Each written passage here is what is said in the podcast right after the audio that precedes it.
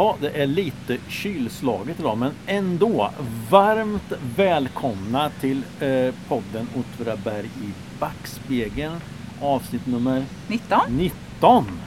Och idag är vi på Kyrkogården. Så, vi kallar ju här över stock och gravsten.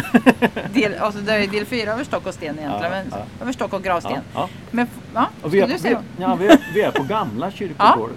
Gamla kyrkogården. Ja. Och vi ska väl säga så här att vi upptäckte när vi kom hit idag att det kan ju vara så att det här är dagen som alla vet om att här, då klipper man gräs. För det är fullt med Ja, gräsklippning här. Ja. Så det, nu kommer det, oj oj oj! oj, oj. Nu, Kommer runt. hörs det att det kommer någon här. Ja. Ja. Vi får se, Vi får se hur det går. Hur det blir. Ja. ja. Men vi ska ha fokus på två platser med många berättelser. Så det är den här och sen eh, ytterligare en plats. ja precis. Och vi ska göra några nedslag här. Mm. Eh, Men det är ju lite svårt att hoppa över byggnaden som är centralt placerad här, nämligen kyrkan. Ja, precis. Och, Mm. vi, nu, och nu står vi ju vid den här. Ja precis, vi har Ja, gömt oss lite i en Ja, av... ja. eh, Å- Åtvids gamla an- kyrka. Ja precis. Som ska ju vara en av Östergötlands största medeltida landskyrkor. Uppförd före 1500. Ja, just det. Och det brukar man ta som intäkt på att eh, sockenborna var ganska välbeställda. Jag tror du skulle säga att de var ganska religiösa. Och Ja, det var de de förmodligen ja, också. Precis, ja. Ja. Men att de hade råd att, Ja. att, eh, att, att de hade råd att uppföra en sån här kyrka i tegel och sten kan ha berott på att de gjorde mycket pengar på kopparframställning. Tiden, Det är bra. Ja. Men sen är det ju så att vi har ju faktiskt två kyrkor och det kan man ju tycka är lite märkligt. Men under 1800-talet så växte ju befolkningen, 1800-talets mitt ska vi säga, så att Mm. Ja. den här lilla kyrkan räckte inte till så man bestämde sig för att bygga en ny och den invigs ju 1885. Mm. Och då tycker man ju att den här lilla är ju överflödig Ja. och det förstår man ju, det behövs inte två. Så man bestämmer sig för att riva den här. Det. Mm. Och i sista stund så har man ju då, kanske då, sista stund, jag vet inte, men man ångrar sig i alla fall.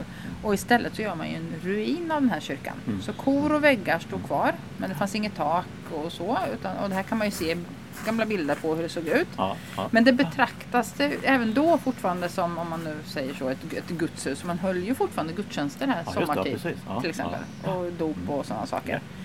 Sen då genom en stor donation från bruksdisponent Elof Eriksson och hans familj och aktiebolaget Åtvidabergs Industrier så restaureras kyrkan och återinvigs den 1 september 1957.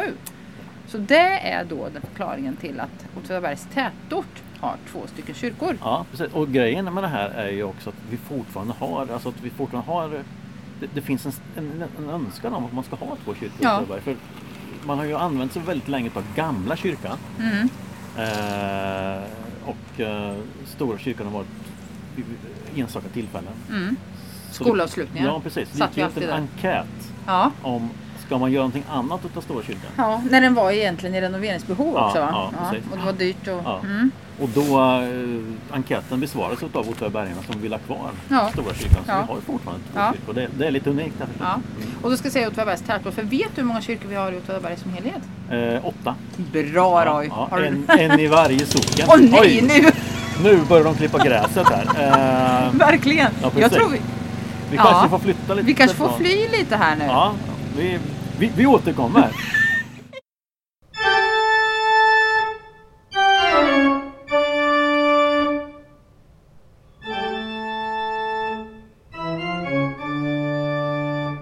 Då har vi, har vi Har vi flytt? Flytt. Tänk, tänk, tänk, om tänk om någon betraktar oss då, liksom, Ja. i något fönster här. Vi springer runt kyrkan och, och gömmer oss i olika små vrår som vi hittar här. Ja men precis, och nu får vi springa från hörn till hörn. Ja, kyrkan precis. Flyr de. Flyr gräsklipparna. Ja, ja. Men, ja, och då ska vi säga i alla fall att skälet till att vi är här idag är Mm. egentligen inte att prata om kyrkorna.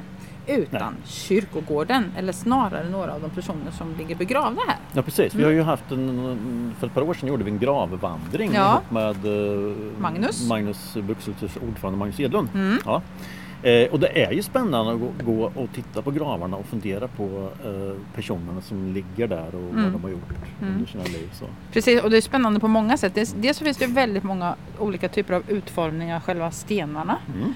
Och sen inte helt sällan så står det ju också titel på den som ligger begravd. Ja. Och man kanske, ja, och, och då, kan, då är det ju spännande att gå tillbaka. Dels att att fundera själv på men också gå in i kyrkböckerna och faktiskt ta reda på mer. Ja, Vilket är ju det vi gör. Ja. Så att just använda det här som en utgångspunkt för att berätta berättelsen om personerna är ju som vi gjorde med gravvandringen. Mm, mm, mm. Och som vi nu gör då eh, via podden. Ja men precis. Ja. Så, Men- så vi har valt ut några. Ja, Ja. Vad spännande. Men först tänkte jag fråga, vet du varför eh, Åtvids kyrka heter Åtvids ky- kyrka? Eller varför det heter Åtvid? Mm, eh, ser inte så himla glad ut för att du... Ja, nej Roy, det vet jag inte. Säg. I eh, en skrift som finns i arkivet som heter Ur Åtvids kyrkohävder. Ja. Eh, En författare som har har gjort ett axplock ur sockenstämmoprotokoll och så vidare. Och så, vidare. Ja, så står det alltså en förklaring till varför, åt, varför namnet är Åtvid. Mhm. Ja. Så här eh, förklarar vederbörande. Eh, tvenne vandrande såsom oxdrivare eller dylika hava i sin bortgång ätit vid en sten. Något ovanför kyrkan där den nu står eller så pass vid vägen åt Kammarebo. Men då de återkommit voro kyrkobyggnaden begynd och samma sten därtill medtagen. Så de skola sagt Stenen är borta som vi återvid. Nej. Varav kyrkan skulle ha fått namnet Återvid. Åh, vad fint. Jag För, för det, nej, det vet vi inte. Men det, Nej, det där ju, det tangerar ju... Ja, men jag tänker också det här med diskussionen om varför det heter Åtvidaberg och så. Ja, ja, Nu håller du manicken jättelångt på Ja, så gör sådär. Ja, Så, nu tar jag den till mig här. Ja, så precis. Bara jag ja, hörs. Ja, Nej då. Men eh, nu till... Eh, jo, men jag har ju också en fråga. Hur, hur länge har det här varit en kyrkogård? Vet du det? Ja, men jag, åtminstone sedan början av 1700-talet och säkerligen det, eh, säkerligen från 1600-talet Mm. också. Säkert, Men vi tror Ja. att det stod en eh, kyrka här innan man också hade en kyrkogård. Så tidigare har man begravt personerna från Åtvi någon annanstans. Ja, alltså innan den här stenkyrkan uppfördes så hade det säkerligen stått en träkyrka på, På platsen, platsen, ja. eller i närheten. Ja. Det där är ju... Det, man, man vet inte Nej. helt enkelt. Nej. Nej. Nej. Eh, och det är ju otroligt eh, spännande att, att tänka på. Ja. Eh, men det är, inte- det är inte helt osannolikt att man har uppfört stenkyrkan på samma plats som det stod en gammal träkyrka. För Mm. eh, i eh, bevisligen har det funnits en präst här redan på 1300-talet. Mhm. Eh. Mm. Men jag tänkte mest på kyrkogården. Om vart begravde man dem innan då? då? Ja men det var ju, det var ju i närheten. Ja, där då. ja, alltså, så ja, det skulle ja, kunna vara en gammal också kyrkogård här då. Ja. Mm. äldre än vad vi tror. Mm. Mm. Äldsta graven tänkte jag på. Vet du vilken det är? Mm. Den äldsta graven som finns, eh, den finns inte längre på kyrkogården. Nähä. Eh, och den fanns nog aldrig i kyrkogå- på kyrkogården utan den fanns alltså i kyrkan. Man begravde ju alltså de mera prominenta personerna i kyrkan un- under kyrkogolvet. Eh, men gravstenen efter eh, den äldsta graven finns kvar. Den finns i Stora kyrkans eh, vapenhus. Eh, det västra vapenhuset kan man säga. Och, den är alltså efter Nils Assarsson Mannersköld och hans andra hustru Anna Wrange. Och det är inte den ilskne. Nej men Nej. nu kommer de här borta med gräsklippar. Ah, vi får se. Ja. Jag tror hon förföljer oss. Ja, men hon ser att vi spelar in. Ja, Eh, nej, det är inte den ilske utan Nej, han, den hans ilskne- pappa. Ja, hans pappa. Den ja. ilsknes pappa, ja. Han dog 1655 och hans andra hustru Anna Wrangel dog 1678 och de finns alltså avbildade på den här gravstenen eh, som numera står i Stora kyrkan. Men den numera äldsta bevarade på ursprunglig plats kommer vi åt- återkomma till. jaha. Ja. Oj vad spännande. precis. Mm. Mm. Men eh, nu har vi ju alltså tagit oss till kyrkans, eh, ska se, kyrkans öst, Norra. östra gavel. Ja, östra gavel blir det. Ja, precis, ja. Men norra sidan är ju, det är ju också det som är lite spännande Ja. med den här. Eh, att vi har entrén ut mot norra sidan, eller hur? Ja men precis. Det har man egentligen Nej, inte. utan den ursprungliga entrén var ju på södra sidan. Mm. Ja. Sen kom ju hela den här historien med Mannersköld som gjorde att man slog igen den. Kanske. Ja, eller hur det nu Eller hur det nu var. Ja. Eh, Men i alla fall förpassat oss till kyrkans östra gavel. Ja. Och här står det som du ser ett antal eh, eh, gravvårdar eh, i eh, gjutjärn. Ja. Ja. ja, just det. Ja. Mm. Gjutjärn. Ja, precis. Ja. Eh, vi, vi står alltså strax intill det som kallas för det Fokianska gravkoret. Ja. Eh, och en av de här grav, eh, vård, gjutjärnsgravvårdarna tillhör en kvinna som heter Katarina Westerdahl. Mm. Mm. Eller Mamsell Karin Mhm. som hon skrivs eh, i, i kyrkböckerna. Mm. Hon föddes alltså 1773 i Gassemåla under södra Kättelsta socken. Eh, Gassemåla finns inte kvar idag men låg vad jag förstått strax norr om Söderö herrgård. Eh, som barn hamnade Katarina hos som piga hos frierinnan Enkefru Funk, alltså den första Johan Adelsvärds hustru. Mm. Eh, och då, hon bodde då i Slevringe. Eh, och där blev hon så småningom hushållerska. Eh, och som hushållerska blev hon väldigt eftertraktad tydligen. Eh, så 1845 så flyttade hon till Södra eh, där hon arbetade drygt 10 år. Sen var hon tillbaka i Adelsnäs och så vidare till Stockholm. Så hon följer alltså egentligen den adelsvärska familjen Mhm. eh, på, på, på, på deras virrfärder här i, i, i landet kan man säga. Ja. Mm. Och 1843 så var hon tillbaka på eh, Adelsnäs och där bodde hon i ytterligare 18 år tills 1861 då hon av, avled av ålderdomsbräcklighet, Mm. 87 år gammal och ogift. Och hon begravdes här då på Åtvis kyrkogård under ett enkelt gjutjärnskors med inskriften En trogen tjänare Mm. Men här, ja, men här som de står nu, det är inte där gravplatsen Nej, är. nej, precis, utan- vet man vart var hon? Nej, det kanske man inte vet. Var hon nej, eh, det gör man ju inte. De- eh, mm. sådär. Men de har ju samlat ihop de här gjutjärnsgravvårdarna Ja. och sparat dem som, Ja. ett, eh, som ett kulturarv Ja. egentligen. Eh, för grejen är att före 1800-talet och industrialismen så var egentligen alla gravvårdar på kyrkogårdarna handgjorda i trä eller i sten. Mm. Eh, och de senare sten de var ju väldigt kostbara och någonting som bara socknens mer välbeställda eh, kunde unna sig. Och Mm. sina. De vanliga människorna hade trä. Ja, ja men precis. Ja. Ja. Träkors eller dekorerade plank. Jaha. Ja, var alltså väldigt van, vanligare. Ja. Men under 1800-talet så blev allt vanligare med gjutjärnsgravvårdar och framförallt då kors. Mm. Eh, och särskilt under an- 1800-talets andra hälft så blev det ett väldigt uppsving. Eh, och efter sekelskiftet 1900 så föll de här gjutjärnskorsen ur mode. Mhm. Det blev eh, främst maskinellt producerade gravstenar. Mm. Framförallt polerad svart granit. Det var ju lite som han... Nej, just det. Nej. Ja, det finns en hel del ja, dem. precis. Det var någon ja, gick ja, förbi här ja, nyss. Ja, det finns en hel del i så här polerad svart granit. Ja, och de här kunde beställas per katalog tydligen. Ja.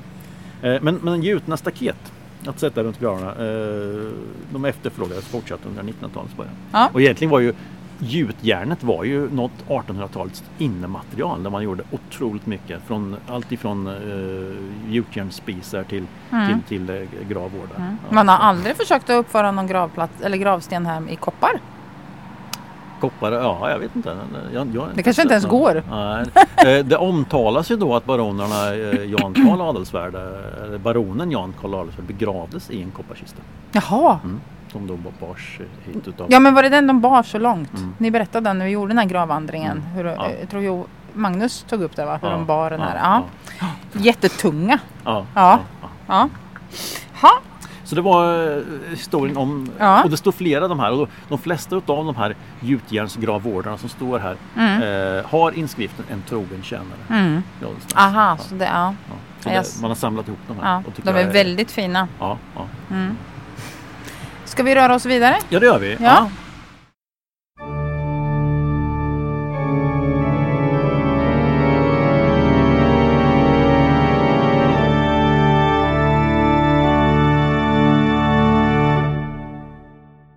Om vi nu tänker oss att vi har gått från parkeringsplatsen vid sidan av kyrkogården, alltså inte den rakt framför kyrkan utan den på sidan, alltså det som Ja, är det. en parkeringsplats. Ja, men, men mot som- klockstapeln. Ja. Ja. Mm. Så har vi gått in genom ingången där och så går vi vänster Mm. och sen eh, kommer vi fram dels till en väldigt stor Mm. gravsten som Ja, jag det, tror ja. att du kommer att prata om. Det kanske till och med är den längsta, högsta Den, här. den, den måste man liksom bara Ja, man kan inte bara gå förbi den. Nej, precis. Nej, nej. Så. Men, eh, och nu börjar regnet tillta, men vi, vi härdar ut. Ja, Ja. ja. Vänta, Bredvid, ja. ska jag bara se så. Ja, men så. Ja, så bara, jag undrar om den här var igång, men det var den. Om, om själva våra inspelningsmanik var Ja, igång. precis. Ja. Ja. Ja, det var det. Ja, det var den. Ja. Mm. Bredvid den i alla fall så Mm. finns det en annan gravsten. Och på den så Ja. står det Ingvar och Inga Ramstedt. Mm. Känner du till Ingvar Ramstedt? Ingvar Ramstedt har jag hört talas om som Mm. en väldigt engagerad person i Åtvids hembygdsförening. Ja, Ja, det stämmer under- bra. ja, mm, Ja. mm. Eh, jag kan väl säga att jag egentligen, jag tror att jag hörde talas om hans diktsamling eh, till viss Just del. det, ja, precis. Men han var i alla fall en känd profil, en kulturpersonlighet i Åtvidaberg. Mm, mm, Och när jag sökte information om honom så, så hörde jag av mig till en mängd människor. Mm. Eh, och då fick jag veta eh, dels, många pratar ju om diktsamlingen som han gav ut som han har skrivit också på åtvidsmål eller Ja, i alla fall ja, bred och ja. skötska. Eh, dels att han var en duktig slöjdare. Han slöjdade saker av pinnar och träbitar och så som han hittade i skogen. Ja, ja, Jag, en del har skickat bilder på lyktor som han har eh, slöjdat då. ja. Men han slöjdade även i metall. Och han var precis som du säger väldigt engagerad Mm, i mm. hembygdskåren och i OGT. Och han var ofta tomte Jaha. på bland annat mässen utan tomtemask. Det är ju någonting som jag uppskattar för jag eh, tycker väldigt illa om Ja, tomtemaskarna. ja, ja, ja, ja. Och nu ser det ut sådär som att Nej, du... jag har sett någon bild på han. Ja. Han har ju med stort skägg och så. Ja, ja, men det finns en bild på Ja, det. ja. Så det, det ska vi också visa på vår sida sen. Mm. Ingvar han bodde på Utsikten och jobbade på Ossa. Ja. Och man såg honom ofta komma cyklandes för jag tror det var så att han hade nog inte körkort. Nej. Och en del har, på, på min Facebook-sida när jag frågade efter Ingvar Ramstedt så kallar man honom för brovaktaren. Jaha. För han eh, gillade nämligen inte att andra personer cyklade på den gamla järnvägsbron. Så såg han det, bland annat Magnus Edlund berättar faktiskt det, att då fick man sig en rejäl utskällning av eh, Den gamla järnvägsbron alltså? över järnvägen, bron över järnvägen. Den gamla. Jaha, den som eh, man plockade bort här? på? Precis. Jaha, Ja, jaha. då okej. cyklar folk där över. Ja, ja. Det gjorde jag också. Ja, ja. Jag visste inte att man kunde få skäll av Ingvar och det fick jag tydligen heller aldrig. Nej, för att eh, ja, så. Men då, det, då tyckte han det skulle man inte göra. Sen finns det de som minns honom för hans berättande, att han var intresserad av hembygden och att han umgicks med Karl-Hugo Flod och Henning Grip. Mm. Och att han var duktig på att berätta om gammal historia, inte minst för barn som, som liksom var väldigt ja, tagna av Mm. hans berättelse, att han var Ja, duktig. ja. Han var även skogsmulle och lärde om naturen Oj, och han spelade teater. Ja, så han hade många järn i elden. Lite verkligen. som du och jag har ju tycker jag. Ja, Lite grann hans arvtagare på något Ja. sätt. Eller hans, går i hans samma anda som Ja, men precis. Ja, det är lite så. kul. Ja. Minus för min del i alla fall slöjdandet. ja. det minus här med. Ja. Mm. och eh, minus en annan sak som han också var väldigt engagerad i, nämligen folkdans. Ja, just det. Nej, där är inte jag. Nej, där, är, nej. där är inte vi. Nej, Nej, nej, nej. där går vi inte i Ingvars fotspår. Nej. Och det, han hade nämligen fått för sig att han skulle starta ett folkdanslag och det gjorde han inom ungdomslogen på IOGT. Mm. Är, är, ungdoms, är, är Fridensberg, Ja. är det ungdomslogen? Ja, men det är ju ungdoms... eh, Delen i det, för hela Ja. IOGT-delen i det är Åtvidaberg ju- hette ja, ju Fridens... Logen Frides, Fridensberg. Är det Fridsborg? Berg? Fridsberg, Ja, ja. ja. ja, men det har vi pratat om förr. Men i alla fall, så han startade ett folkdanslag där. Ja. Och han samlade ungdomar i Hallaholms... Eh, alltså inte i torpet utan i laggården där Mm, tror jag, i, lo- i, i logen. Ja. Han var väldigt mycket engagerad av Hallaholm just för han bodde på Utsikten också. Det kanske jag inte Ja. nämnde, men han bodde på Långbrottsgatan 32. Mm. Och han samlade ungdomar där på lördagsförmiddagar och, och så lärde han ut schottis och Oj. hambo med mera. Ja. Och för att killarna skulle vara med så ville de också att han skulle lära ut foxtrot. För det är väl, foxtrot är väl lite som det här jitterbugsaktiga att man, ja jag vet inte. Ingen. Ja men vi är ju inte Ja, folkdansare. Nej, nej, nej, vi nej. ursäktar oss där. Ja.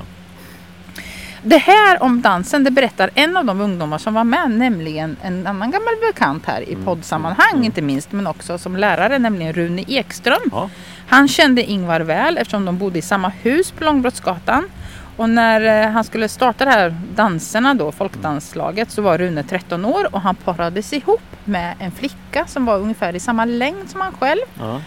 Kan du gissa vem den flickan var? Det törs du inte göra. Ja. Nej, men det var Gunilla. Det var Gunilla, Ja, så de var Ja. 12 och 13 år när de träffades. Eh, och sen tog han med de här ungdomarna, Ingvar, då, till Skansen i Stockholm för att tävla i folkdans. Jaha. Ja, Oj. och det syddes jättefina dräkter av IOGT-tanterna och Jaha, sådär. folkdräkt. Ja, Ja. typ. Mm, så att det, det är Ja, jättekul. Ja, ja. Sen om man går tillbaka i tiden så Ingvar Ramstedt, han hette egentligen från början Andersson och han pratar i diktsamlingen om sin pappa Axel V eh, Andersson. Mm. Så, så han var döpt liksom Andersson, Ernst Wilhelm Ingvar Andersson och han föddes den 1 september 1902. Ja. Så han var ju gammal Ja, ja, ja, när vi liksom växte upp. Och han var, föddes som nummer tre i en syskonskara på sex barn. Och fadern hette som sagt Axel Wilhelm och modern hette Augusta Regina Herrström. Och pappa Axel, han var bokbindare. Just det. Liksom farfadern Wilhelm och farbror Albin. Mm. Och i början av 1900-talet så köper Ingvars pappa Axel och hans farbror då, det vill säga Axels Mm, bror, mm, mm. tomterna 5 och 6 väster om Järnvägsgatan. Ringer det några klockor då? Eh, ja men det är ju eh, bokbinderiet där. Gud vad du är Ja, duktig på det mm. här. Ja, så de köper Mm, ju mm, det som är mm. bokbinderi i ett år. Mm. Och jag vet inte om de byggde huset. Om det kan vara liksom Ja, Här i början av det kan nog 1900-talet. stämma. Det kan nog Ja, ja. Mm. Så Bokbindargatan som alltså inte finns kvar idag Nej, utan nej. är Adelsvärdsgatan. Ja, ja. precis. In mot, Centrum. ja förbi Domus där. Ja, precis. Och här bor förutom bröderna Axel och Albin och deras familjer även bokbinderiänkan Selma som alltså är Ingvars farmor. Hon bor kvar där en tid. Mm. Ungefär 20 år senare så säljer bröderna bokbinderiet och det här med bokbinderiet är en historia som vi kommer att återkomma till i ett annat poddavsnitt Mm, förmodligen. mm, mm. Och Axels pappa och mamma eh, flyttar, nej nu säger jag Axel, nu menar jag Ingvars mamma och pappa, de flyttar till Söderköping. Och eh, fadern tituleras nu biografagent. Minsann. Undrar vad en sån gör? Ja, han... eh, Driver han biografen tror du? Eller säljer mm, biografmaterial. Ja, ja, det är lite spännande. Biografagent, det har vi inte sett på någon gravsten. Nej, Nej. nej. Och Ingvar som flyttar med sin mamma och pappa, han tituleras reparationsarbetare. Och senare i livet så kommer han att tituleras snickeriarbetare och smidesarbetare. Mm. Och det är här i söder... För det, är, det kanske jag inte sa, men han, de flyttade till Söderköping. Jo, det sa jag. Eh, och, strax, och det är här i Söderköping ska jag säga, som han strax före år, nyåret 1935 tar namnet Ramstedt. Jaha. Ja. Och året därpå så flyttar han tillbaka Ja, till Åtvidaberg. ja. Han gifter sig, oh, regnar, nu, nu får vi åh, gömma oss här snart. Han gifter sig så småningom med en 16 år yngre Inga, som också då ligger begravd här. Ja.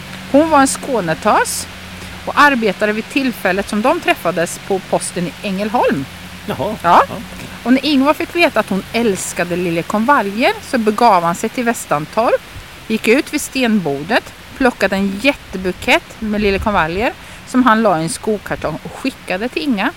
Ja. Så en dag så kom postmästaren och sa att nu får fröken Nilsson hämta sin kartong för det luktar på hela posten. Du vet hur liljekonvaljer luktar.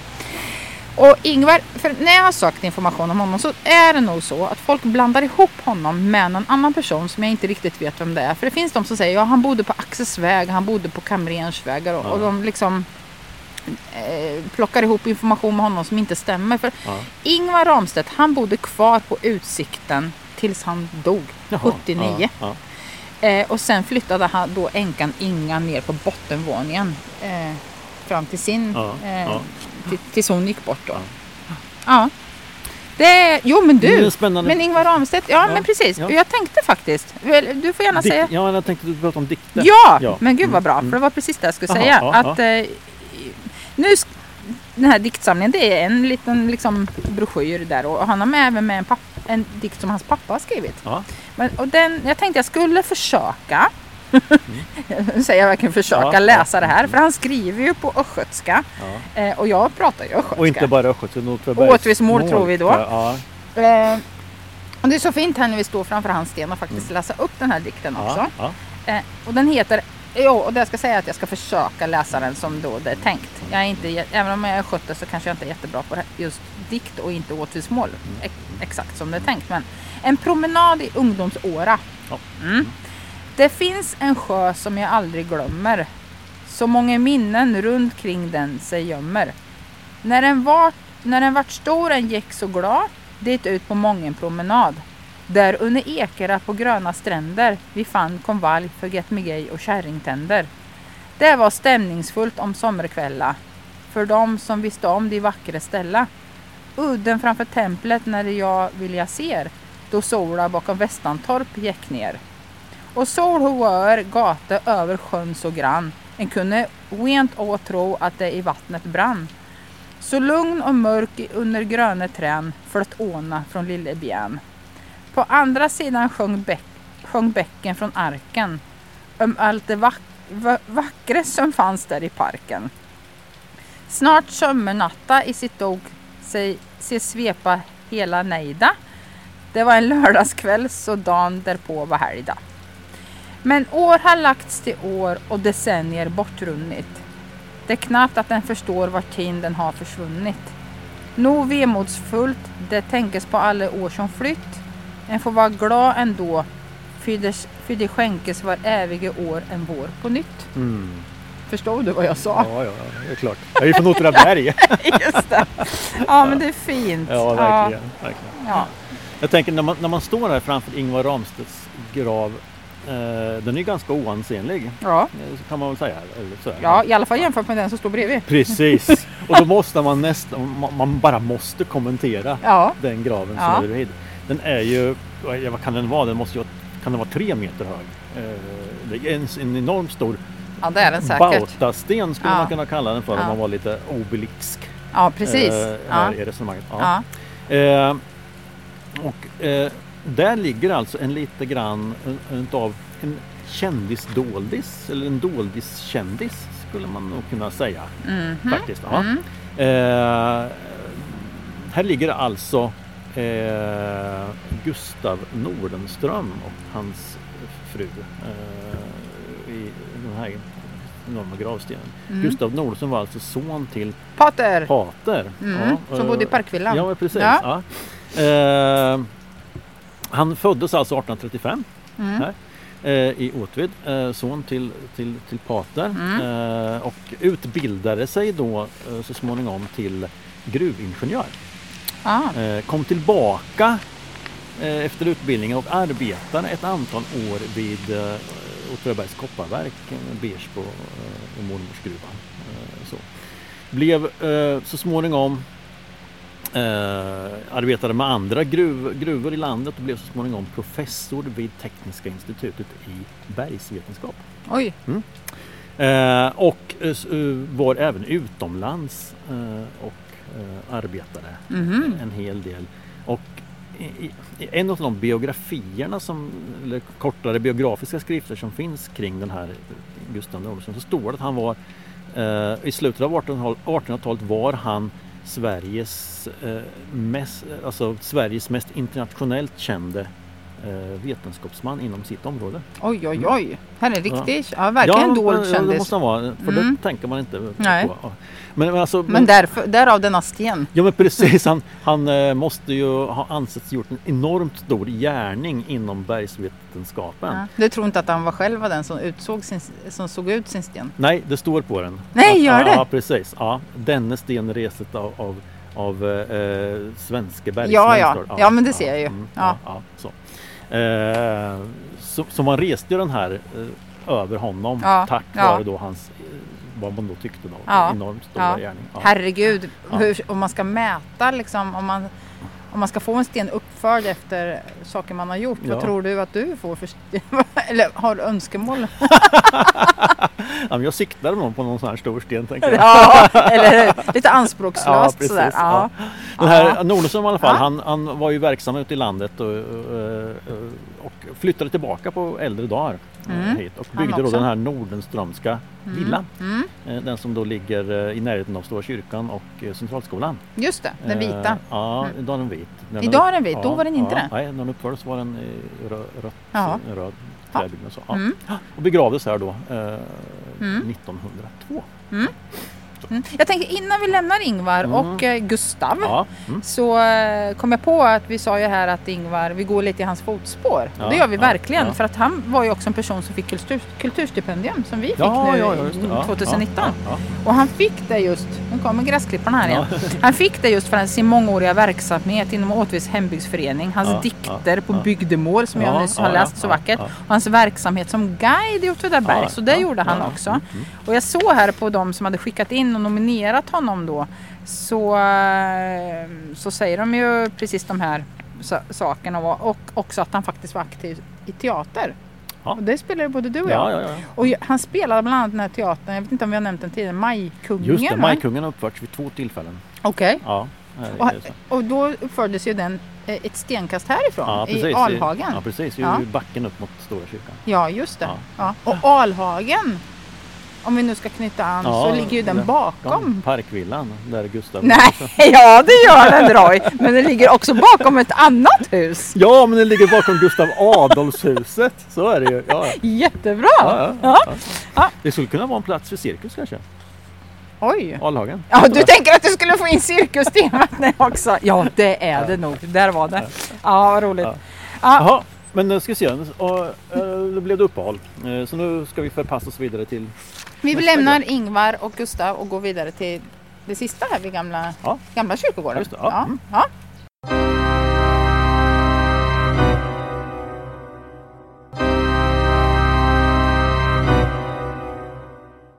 Då har vi förpassat oss en bit till på kyrkogården här. Men först måste vi kommentera. Vi glömde ju, eller glömde, det vi sa ju aldrig vad eh, Gustav Nordenströms fru hette. Nej, och det är ju faktiskt spännande. Ja, Det kan bero på att Gustav Nordenström ensam är på, som en silhuett på den här stenen. Så Ja. man blir så precis. Tänker bara på honom. Uppfylld av honom. uppfylld av honom. Mm. Nej, men hon är ju en, också en, en kändis. Ja men precis. Det är ju alltså, eh, hon heter Peggy, född Mm. Kla, Claesson. Eh, och var då eh, släkt med den, den kände arkitekten Isak. Gustav Claesson. Ja. Ja. Mm. Mm. Så det, ja. Eh, ja, nu står vi alltså vid en, eh, en vi står faktiskt vid den äldsta eh, numera den äldsta graven på ursprunglig plats. på- ja, på som du nämnde här inledningsvis. Ja, Mm, ja precis. det är Ja, denna ja. alltså. Det är Den alltså- är ju väldigt så ja, precis. speciell. Det är ett gjutjärnsstaket och det är en, eh, en liggande gravvård. Mm. Eh, och den har sett ännu mer spektakulär ut. Jaha. Ja, det kan man se på gamla foton från, från eh, 1800-talet. Mm. Då fanns det som ett tak över graven, som en slags baldakin. Eh, sådär. Eh, Vilket ju inte var så dumt tänkt för jag tänker just de här liggande gravarna är ju ganska utsatta Mm. för väder och vind. Ja, Så, men den här den håll- underhåller man ändå på något sätt då. ja, precis. Och det här taket blev ju, nu pratar vi om under, taket blev dåligt underhållet. Jaha. Ja, Mm. eh, så. Eh, Så den plockades bort Mm. så småningom. Då. Mm. Kvar ligger den här. Det är alltså eh, gravvården över eh, gruvfogden Anders Andersson. Aha. Ja. Eh, vi står alltså på kyrkogårdens södra del. Eh, då. Eh, nä- nästan ner emot eh, vägen som går Mm. eh, förbi där. Mm. Eh, så, ja. Han, har, han har full utsikt över Kopparvallen. ja, det har han. Mm. Så typiskt, han ligger ju väldigt centralt på den södra sidan. Ja, det är ju den ja. absolut bästa sidan. Ja, den allra ja. heligaste. ja, precis. Ja, Uppståndelsen, ja. alltihopa här. Och den här Anders Andersson var ju en, en, en häpnadsväckande figur på något sätt kan man tycka. Eh, han föddes alltså 1779 i torpet Ingebo eh, som ligger under Stegeborg, eh, Skälviks socken nära Söderköping. Mm.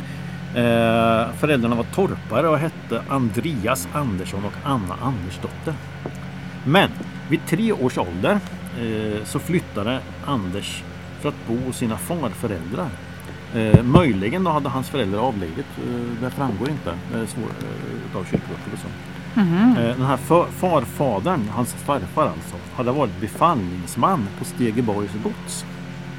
Men när Anders var nio år så dog hans farfar och hans farmor. Mhm. Och han fick, som han skriver själv i sitt testamente, fick klara sin föda och sina kläder själv. Ja. Mm. Vilket år var det här sa du? Eh, Han var nio år han, han var var nio år, 79. så det är ju- 79, ja. in på 80-talet. Ja, Ja, ja. Eh, han blev så småningom gruvarbetare i Fredriksbergs och Eksjöhovs koppar och tenngruvor i Småland.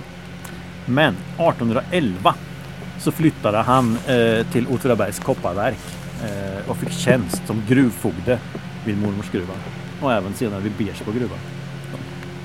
Men Men kan det vara 1811? Var han inte född 1796? ja, det står det. Ja. Det har du inte tänkt på? Eh, Något är galet där. 1779. var han Nej född. men för precis, förlåt Ja, mig. ja, det är ja. jag som tänker fel. Du har helt Ja. Mm. rätt Roy. Jag ska inte avbryta dig nu. Eh, man kommer bosätta sig vid Lilla Örsätte. Mhm. Ja, eh, och man köpte sig också en fastighet i Målbäck. Så, eh, som var ganska välbeställd. Och det var bes- just vid ett besök vid Målbäck den 18 januari 1832 som han hastigt och plötsligt avled utav slag. Mm. Och då ska vi säga att slag är inte att någon har slagit på Nej, utan han fick en form av Ja, hjärtinfarkt. eller ja, så. hastigt. Ja. Ja. Ja.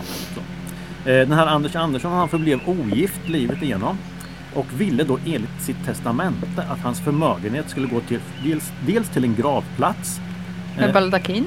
Samt en fond för fattiga medellösa barns uppfostran. Mm. Och sin grav, som han skrev, ville han ha på ett sådant sätt att kroppen skulle få ro och vila och inte flyttas på. Mm. Och det har den inte gjort heller. Nej. Så. Och därför skulle då en kur med tak byggas över graven.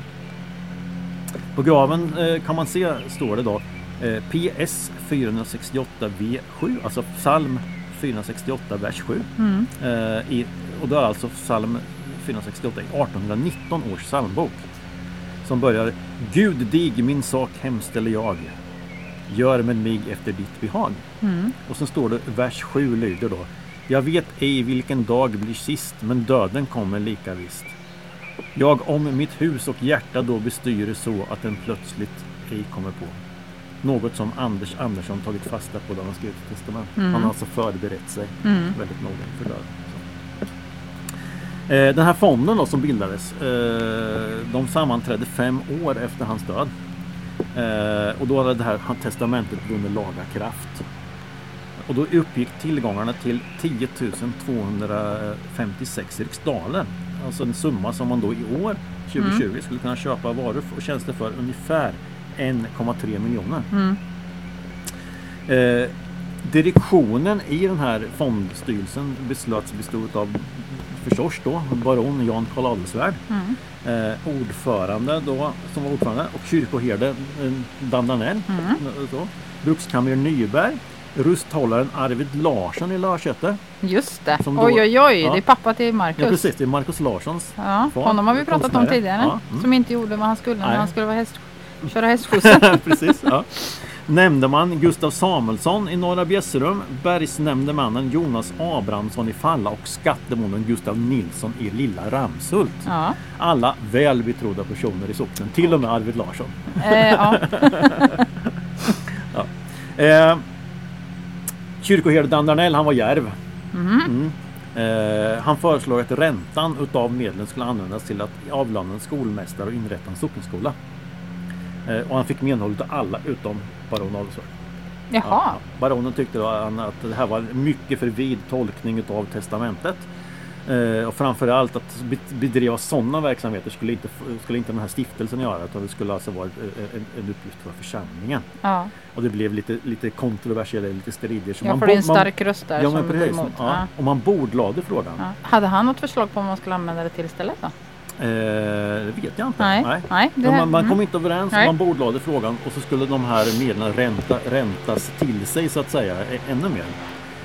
Eh, så annandag jul 1842, alltså eh, sju år senare. Nej, Mm. det blir inte, det blir, Sammanlagt 14. Ja. Mm. Då beslutades att församlingen skulle bekosta en ny skolbyggnad. Mhm. Men att då den Anderssonska fonden skulle stå för lärarens lön. Så man Mm. delade på det här. Mm. Så 1846, 14 år då efter hans död, så stod den Anderssonska skolan klar. Mm. Och Anderssonska skolan står, stod på samma plats som Åtvids församlingsgård. Mm. Den föregick kam Kammarboskolan, Ja. alltså Samreal. Ja, jag tänker också, då hade ju folkskolestadgan vunnit, eh, alltså 1842 Ja. införs ju den, så Ja. det här låg ju rätt i tid då också. Levde Jan Karl Andersson då? Eh, ja, det gör han. Ja, så mm. nu motsäger han sig kanske inte det här längre. Nej precis, nej, Nej. Utan, utan de, fick, de, de delade ju på uppgifter. Ja, men precis, ja. Mm. För, församlingen betalade Jaha, just fonden betalade lärarens. Ah, så då blir det mer ja, enligt hur ja, han tyckte. precis, ja. Mm. Så det är egentligen där som den här gruvfogden Anders Andersson kom att leva kvar Mm. i, i minnet hos folk, alltså som, som eh, stiftaren till den så Ja. kallade Anderssonska skolan. Ja. Ja. Och det är ju, Vilken, vilket levnadsöde. ja, Att han själv har tagit sådana intryck av hur hans ja, men förmodligen han, var vill- de... ja men precis, han ville ju då att, att barn inte skulle råka ut för samma sak som han själv. Som han själv Ja. på något sätt. Ja. Ja. Det här var gamla kyrkogården och jag tänker bara innan vi lämnar den för att åka till plats nummer två så, så tänkte jag man kan, vi kan passa på att tipsa om nya kyrkan som i år liksom många tidigare år Mm. eh, har dels lite utställningar att man kan besöka men man Ja. kan också ta sig en fika där. ja, men precis. Och den utställningen är inte en utställning vilken som helst som man kan gå runt och titta på. Nej, det är en bildutställning Mm. eh, med fotografier från Johan Emanuel Torins Ja. fotosamling. Ja. Så som- Jättefina. Ja, precis. Runt om i, i liksom längs väggarna i nya kyrkan. Ja, ja.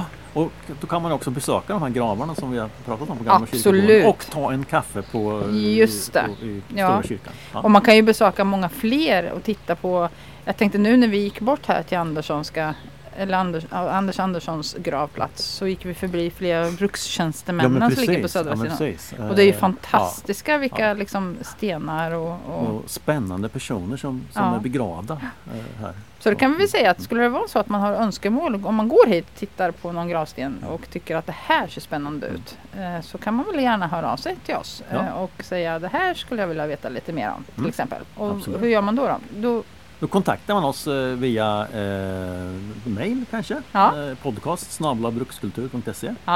eller via Facebook. Ja. Vi har ju en Facebook-sida som heter Åtvidaberg i backspegeln. Ja. Och där kan man också skriva an- antingen liksom eh, på den eh, ja, platsen, tids, eh, vad heter det, anslagstavlan där Ja, alla ser det. ja. Eller också kan man skicka ett meddelande. Precis. Mm. Ja. Så det får man jättegärna göra, om, även om man har andra tips på vad man tycker vi ska ta upp i podden. Mm, precis. Ja. Men nu ska vi ta oss eh, Vidare. vidare Till nya äventyr. Ja, till näst- vi, till näst- nästa plats. nästa plats.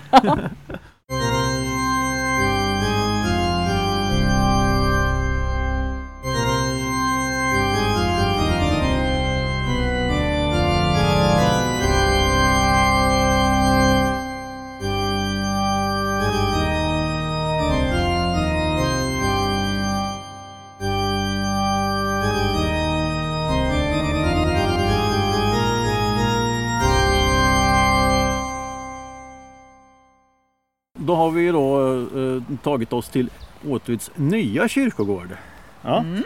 Eh, jag vet att du har ju frågat mig alltså när, när det kom den här till. Ja. ja och den här kyrkogården eh, den kom ju alltså till mitt under eh, första världskriget. Okej. Den invigdes alltså i augusti 1915 med, med viss eh, pompa och, och, och ståt.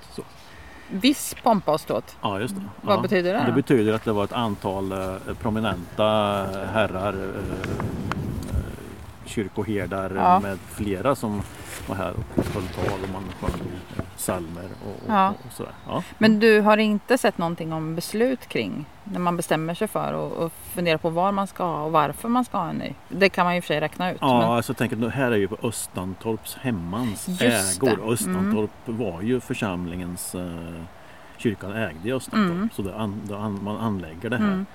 Eh, och man kan ju se här eh, vissa delar av stenmurarna, kan ju, stengärdsgårdarna finns ju fortfarande kvar här på gamla, eller på nya kyrkogården.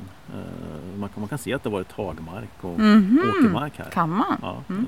så. Och här, vi har ju pratat om komministerbostället och där ser Mm. vi ju faktiskt där vi Ja. står taket på härifrån. Ja, även om vi står i, nere i dalen så att säga, nära ja, vattnet här. Ja. Som är så himla vackert. ja men precis, det är ju Ja. lite, lite park, parkaktig Mm. eh, eh, kyrkogård det här. Även om jag tänker på floden Styx.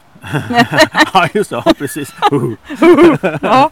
Ja. Eh, så så eh, kyrkogården invigdes då. Ja. Man, man, alltså, nya kyrk, gamla kyrkogården, man behövde helt enkelt en ny Ja, kyrkogård. såklart. Ja, sådär. Eh, men, men den gjordes ju inte i ett enda svep. Utan kyrkogården invigdes som jag sa 1915. Eh, gravkapellet som vi ser härifrån, Mm. det, det, det vita. Eh, så, det uppfördes 1931. Oj, Mm. så pass mycket senare. Ja, utav en eh, ganska känd eh, kyrkoarkitekt. En, en person som heter Anders Fredrik Figge Westerqvist. Och då är Figge ett eh, Han- Han, smeknamn. smeknamn. Han Mm. är tydligen känd under namn, mera känd som Figge Westerqvist. Ja. än- ja, eh, så här. Eh, och han var här och eh, jobbade med ombyggnationen utav Åtvids stora kyrka vid den tidpunkten. Och då fick uppdraget att rita eh, kapellet här vid nya kyrkogården. Så. Mm. Ja. Så återigen en, eh, en känd Mm. arkitekt alltså? Ja, Ja. ja. Eh, och 1956 så invigdes den här klockstapeln som står framför eh, kapellet. Och som påminner lite om den gamla klockstapeln. Ja, men det gör den ju faktiskt. Ja. Ja. Ja, Och, och grejen är att dit intills så hade alltså klockringningen skett medelst grammofonskiva. Jaha. Ja, så, I en, en slags högtalare. Oj, oj, oj. Ja, ja. Börjar hacka. det var inget. Atta, atta, atta. Ja. Så, och den här klockstapeln precis, den liknar ju klockstapeln vid gamla kyrkan Ja. och utförd i, i lite strama geometriska former med, med, med en omväxlande ston och liggande träpanel faktiskt. Och eh, kopparplåt eh, plåt är det ju på de här eh, stött, stött, stöttepelarna så att säga. Mhm. Ja.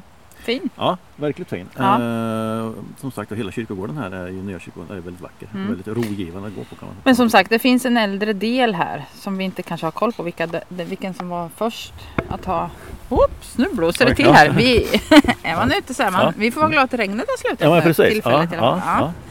Ja. men du, den sista gravplatsen vi pratade om i alla fall på förra kyrkogården, den Mm, gamla mm, kyrkogården, mm. det var ju gruvfogde Anders Anderssons grav.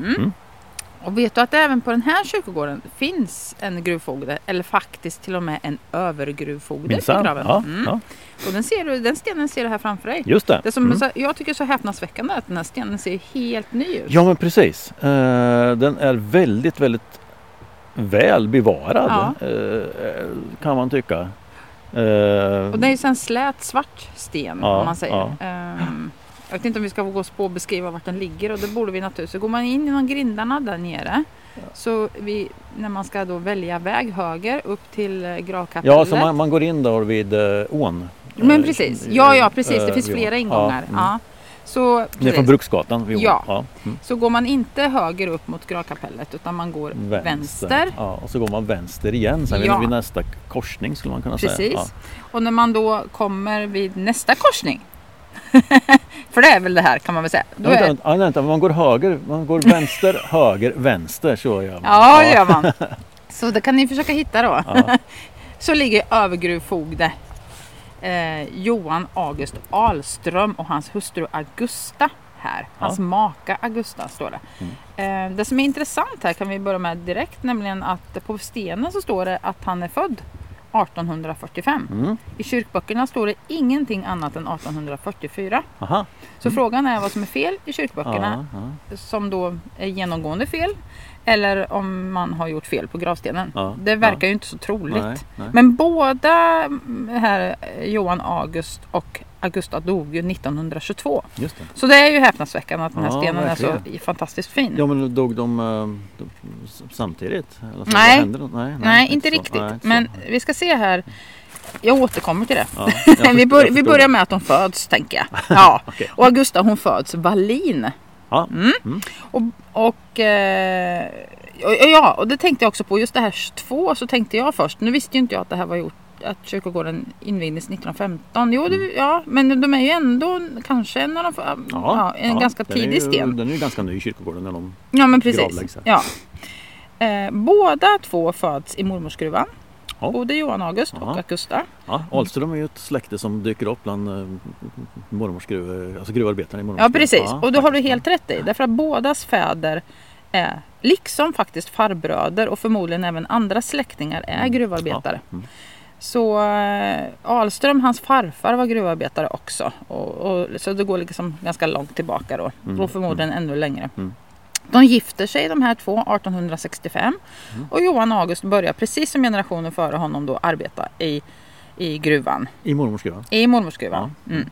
De får två döttrar, Ida Sofia och Johanna Charlotta, innan de år 1873 lämnar mormorsgruvan. Liksom många andra tror jag Roy. Mm. För att flytta till Värna och Bersbo gruva. Ja, ja, för det. vi pratade om i förra programmet, det gick inte så himla Nej bra. men mormors gruvan lades ju ner 1873. Ja, Och då fick man liksom En del av gruvarbetarna kunde få anställning i Bersbo. ja, och det är väldigt tydligt när man tittar på mor- mormorsgruvan i kyrkboken 1873 för då stryks ju varenda familj så de, Mm. i princip. Så de flyttar ju verkligen därifrån. Ja.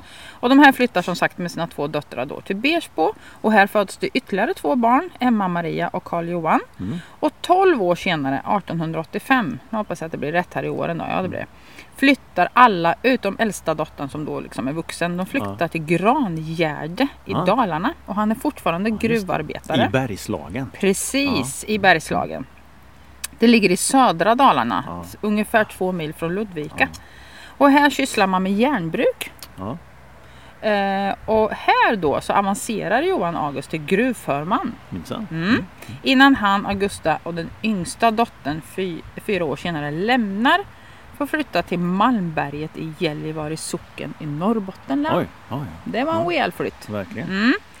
Och vid sekelskiftet 1900 så har Johan August blivit gruvfogde. Och ytterligare I, vid Malmberget. Ja, vid Malmberget. Ja. Så det är där han gör karriär så att säga. Mm. Eller Mm. redan tidigare då i Grangärden när han Ja. blir gruvförman. Mm. Och ytterligare tio år senare så blir han just övergruvfogde. Hopp. Och då kan man ju fråga sig vad skillnaden mellan att vara övergruvfogde och gruvfogde? Ja. Jag, jag googlade på det igår. Mm, mm. Och det, jag vet inte om det är det som är svaret. Men som jag förstod så hade man ju som övergrovfogde en jag fick känslan av att det kanske var en form av fastare tjänst och en, en, en högre betalning naturligtvis. Ja, eller med och bättre kanske lön. ett ansvar för flera gruvor eller gruvfält. eller Så flera, kan det ju vara. Ja. Sen det som händer då med de här två. Eh, de flyttar alltså från Åtvi, mormorsgruvan, Mm. 1873. De flyttar från Bersbo till år 1885. Mm. Ändå är det hit de återvänder efter 45 år. Ja. Strax efter första världskriget år 1918 så kommer de tillbaka till Åtvi. Och fyra år senare då, 1922, så dör de. Och det är Johan August som dör först i februari 22 i lunginflammation. Ja.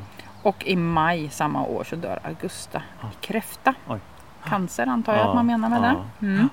Så de hade en stark hemlängtan kanske kan man tycka. Kanske så här, på, på, äldre dagar. Ja, det här ville de ju uppenbarligen återvända och bli Ja. begravda då. Ja. Ja. Så. Sen barnen vet jag inte. Nej, Nej. nej. Men det är väldigt fin, som säger, en väldigt fin gravsten. Ja. Så, mm. Och vi lägger ut en bild på den sen också. Ja. Så kan man gå och leta om Precis. man vill titta på den. Ja. Ja, ska vi ta oss vidare på Vi kyrkogården? tar här? oss lite vidare. Ja. Nästa sten. Ja.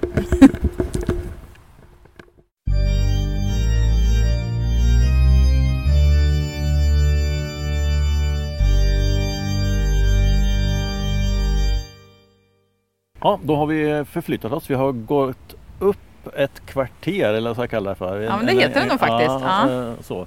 Och nu står vi alltså och tittar rakt in i eh, en stor gran. Ja. Eh, vi är alltså vid de gravarna som finns mot kullen till övre kyrkogården, Ja. kanske, övre delen av kyrkogården. Precis, och vi har ju klockstapeln i ryggen Ja nu. precis, och Mm. kapellet snett, snett Mm. bakom oss. Mm. Och här kommenterar vi ju lite när vi gick också de gravstenar som vi ser som är faktiskt väldigt speciella med lite grusgångar Ja, kanske man inte kan säga men lite De är grusade. Och Grusade, De har, eh, mm. En del stora, alltså nästan som ett stort sten, sten, en stor stenkista här vid, med stora järnringar här. Ja, De liknar lite de gravarna som finns på, Ja. på gamla kyrkogården. En del utav. och det Ja. där är ju lite skumt. Alltså man känner att man kanske ska öppna till den där Ja. gravplatsen. Mm. Nej, det ska vi inte göra. Nej. Nej, ja, definitivt inte. Ja. Men vi står nu framför en, det står J.A. Johansson Mm. och makan Anna Göransson. Och egentligen är det inte de som är av mitt intresse utan det är ju så här att i slutet av vintern, det här kanske lyssnarna då har lagt märke till att vi in, jag har inte återkommit till en sak som jag har lovat att återkomma till.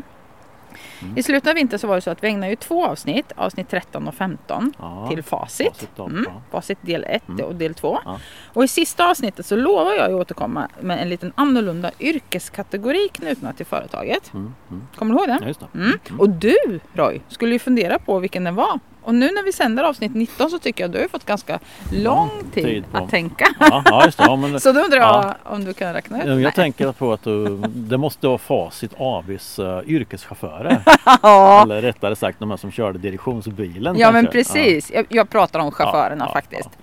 De som körde företagets ledning men även kunder, gäster, Elof och Olli eh, och en, en hel del andra. Jag kommer Mm. återkomma lite kring det. Körningar inom Sverige, ofta till kontoren, till exempel i Stockholm och Göteborg körde de här chaufförerna. Men även utanför Sveriges gränser faktiskt. Mm. Mm. Mm. Och de var alltid iklädda stiliga uniformer och sådana här skärmmössor, Ja. eller vad heter det? Mm. Ja Mm. chaufförsmössor. Mm. Eh, när de, och, och, så. Eh, och de skulle vara tillgängliga 24-7 som vi säger så modernt då. Men de skulle Ja. alltid finnas Mm. där. Mm. Eh, och, men egentligen synas så lite som möjligt och vara oerhört diskreta. Aha. Det här förstår du, det är en yrkeskategori som Mm. jag tänker att det här Ja, skulle ja, vara svårt. Du kan ju tänka dig vad som diskuterades i de här bilarna ibland. Eh, och det gäller att hålla hårt på styst- Diskretion är en hederssak. Precis, och att klara av att vara tyst om det sen då. då. Eh, och knutet till facit om man säger under dess storhetstid som vi egentligen pratade om i del 1 Mm, då mm. var fyra chaufförer. Mm. Och det kan ju ha varit både färre och fler under Ja. tider. Och två av de här chaufförerna, åtminstone ska jag väl säga, ligger här på Nya kyrkogården. Ja. John Inge Johansson, nej, ja, John Inge Johansson, han ligger i Minneslunden. Ja. Och Holger Larsson ligger här framför oss. Eh, knutet till andra personer som jag sa inledningsvis då, Johansson och Göransson. Mm. Men så ligger också hans fru Karin och han själv här. Han dog 2017. Och jag har faktiskt träffat Holger. Ja. Har du träffat Holger? Nej, inte personligen men vi, att vi, har en, eh, vi har nog intervjuat honom i något av våra projekt vi gjorde för ett, ganska många år sedan. Ja. Mm. Ja. När jag träffade honom för att jag skrev om Torp så visste jag att han hade anknytning till Slevringe. Ja. Eh, så jag intervjuade honom just om Ängfall. Sen långt senare så skulle jag också skriva om Kullen. Mm. Och tänkte att jag fick veta att det var där Holger hade vuxit upp. Bland annat från åtta års ålder så bodde han på Kullen ute vid Slevringe. Mm. Och då när jag Mm. skulle höra av mig till honom så, så upptäckte jag att han fanns inte längre i livet. Mm, ja. Och sen ännu senare då så fick jag också veta att han var en av chaufförerna. Så han är ju verkligen... Ja, Ja. ja. Så jag är glad att jag hann att träffa honom. Ja. Och nu sa jag att han var en av chaufförerna och egentligen var han inte det. Eh, även om alla de som arbetade där skulle vara beredda att hoppa i uniformen och köra om det behövdes. Men den första chauffören var egentligen ehm, en annan person. Mm. Holger han var bilmekaniker. Jaha. Mycket duktig sån. Ja. Han skötte all service och reparation på ungefär, ungefär fyra till fem bilarna man hade. Oj. Samt direktörernas egna bilar förstås. Mm, mm. Eh, och Holger har faktiskt, och det här är ju kul för jag gillar ju det här när vi kan knyta ihop saker och ting och Mm, få ordning och reda på. Och han har anknytning till vårt förrförra avsnitt där vi besökte Dackeravinen som vi kallar den. Jaha, ja, okej. vid Dala säteri. Ja. För det var nämligen där han föddes. Jaha, Ja. ja, ja, ja. 1930 i Dala som det står. Mamma Hulda, pappa Helge och syster som hette antingen Gun eller Barbro. Det ser man ju inte vilket som var tilltalsnamnet. Och pappa han var kördräng och jordbruksarbetare och då tänkte jag det här intresset för att köra för kördräng Mm, tänker jag att man, mm, det mm. handlar om och lite chaufförsegenskaper Ja, där. Ja. Och som sagt jag har träffat Holger eh, för många år sedan men jag har även eh, träffat Göran Boson. Vars det. pappa också som heter, som heter Bo Pettersson och Göran själv ska jag säga också Mm. jobbade som Ja. chaufför vid Facit. Ja. Och Bo han ligger inte begravd här utan han ligger begravd i Kättelsta. Men han jobbade först, om vi tänkte, eh, för det, var, det, det är liksom Göran som jag har intervjuat Mm. framförallt om det här med chaufförerna och han berättar om sin pappa då. Mm. Han jobbade som chaufför på godset i Söderö i 18 år innan han kom till Åtvid 1952. Ja. Där han fick tjänst som direktionschaufför Mhm. och garageförman på Ja, Facit. ja. Och han och hans familj de bodde i chaufförsbostad precis vid Elof Erikssons bostad, villan. Det, precis. Vet du vilket litet hus det är? Eh, det ligger på andra sidan inloppet i kanalen va? Precis, Mm. på höger sida och det kallas ju slottet. Just det. Mm. Och det är lite spännande. Mm. Tidigare så var det slottet alltså en bostad för mjölnadrängar som arbetade vid Kammarbo kvarn. Mm. Men sen så småningom så blir det en chaufförsbostad och det ligger precis vid Slevringe, nej Kammarbovägen Just blir det ju. Mm, Ja. mm, Och dagtid så var det just Bo som alltid bar uniform, alltid redo att sätta sig i bilen och köra. Om han var ute på en körning så fick de andra hoppa in då. Han var första chaufför. Han var första chaufför, Ja. chefschaufför. Och då Ja. vet jag inte om chefschaufför egentligen står för att han var chef över de andra chaufförerna eller att han körde cheferna. Så, men han Ja. var chefschaufför. Eh, eh, och I och med att han var första chaufför Ja. så så gör jag ett litet inlägg här. Jaha! Då var han, fick han alltså en liten roll i den film som spelades in här 1967 eller 68, We are more like friends. Okej. Eh, där han då figurerar i rollen som sig själv. Aha. ja, han skjutsar omkring på, på Gunnar Eriksson och han har till och med någon replik i den filmen. Aha. Ja, ja, jätteroligt. Men är det där de är inne och är på något Ja, han är styrelsemöte? på bolagsstämma. Ja. och han, han tar av sig sin chaufförs... Eh, eh, Hatten eller mössan. Uniformen där, tar på sig Ja. en civil kavaj. Ja, och går in och ställer kritiska frågor till bolagsledningen. Och sen äter han bolagslunch och så, så tar han på sig sin, eh, sin eh, Uniform. uniform igen. Så skjutsar han hem Gunnar Eriksson. Nej men gud! Ja, och så, så, så åker de förbi Kopparvallen och, och då vänder han sig om till Gunnar och så här säger han så här Det där Gunnar, det gjorde du bra. han. Och undrar då om man menade när han svarade på hans egna kritiska frågor. Men vad roligt att han kör rollspel där, att Ja, han är så ja, noga med ja, sina olika roller. Ja, och vi har faktiskt foton på eh, Bo Pettersson som jag har fått låna av, av Göran. Så det, mm. och han är så stilig i sin Mm. uniform så de måste vi visa på eh, våran Facebook-sida sen. Mm. Eh, Göran, alltså Göran Boson, sonen till Bo Ja. Pettersson och John Inge som jag pratade om Mm. här inledningsvis. Då, Mm. de, de var mycket de som tvättade, polerade bilarna och bytte Ja. olja Ja. och de hade fullt upp eh, med, med det och var nere vid garagen som jag förstod att man hade framför grindarna vid facetten där någonstans. Mm. Nedanför Ja, precis. den här garagen hålkammaren. Ja, Finns det kvar? Ja, finns kvar. Mm. Mm. Garaget finns kvar. Men de körde även, och det här är ju roligt, för det här tycker jag det visar ju så fint hur OFF var så starkt knutet till facit. Mm. De körde ju nämligen även OFF-spelarna. Bland annat de som gjorde lumpen. Eh, jag vet att de pratade om Magnusson, vad heter han? Eh, Roger, Roger. Mm. Magnusson. Ja. Och även Knalin Ja, vet jag. ja. Så när de gjorde lumpen in i Linköping så kunde ju de inte ta sig hem till träningarna. Och då var det viktigt att de kom och tränade. Så, så de åkte alltså in och hämtade spelarna inne efter de hade slutat där inne. Lät dem träna och så körde de in dem igen till Ja, regementet ja. till Linköping då. Facit var ju OFF Ja, som Göran sa. Ja. Sen vet jag också, förutom den här jätteroliga se- sekvensen när han eh, Bo vänder sig, eller är med i den här filmen. Mm. Så finns det en annan sak som du frågade mig om.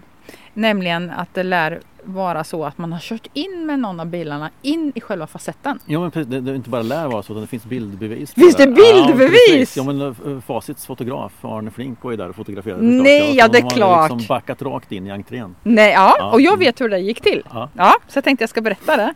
Så ja, vad kul att det finns bilder också. Då Mm, måste vi mm. också plocka fram. Mm. Eh, det var ju med en Dodge.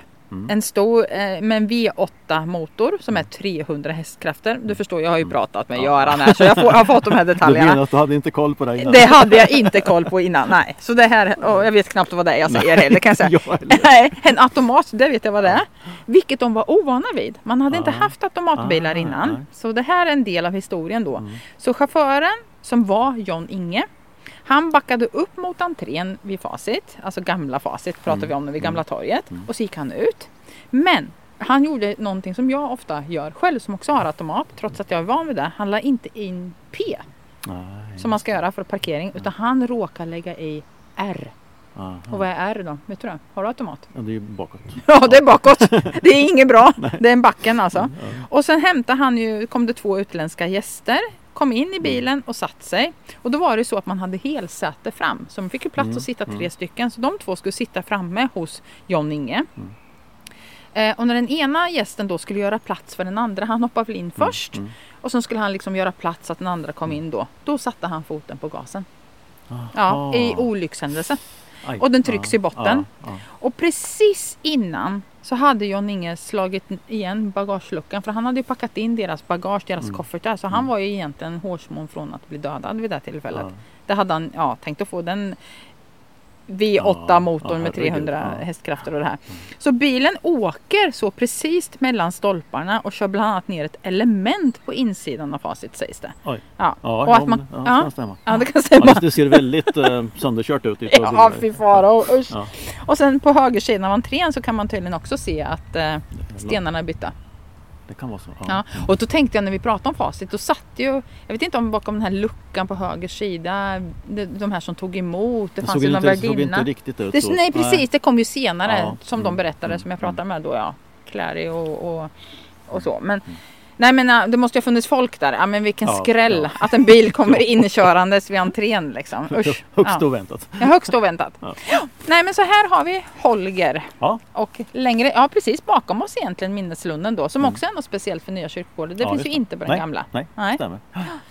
Men det var väl egentligen så att eh, Det var Det var det. Det var det för den här gången. för den här gången. Ja, Så ja. vi får eh, Och vi återkommer. eh, återkommer. Vi kommer återkomma. Ja, Ja. med nya, nya eh, Spännande eh, poddavsnitt. Precis. Ja. Ja, Ja. men då säger vi så. Bra bra. Hej då!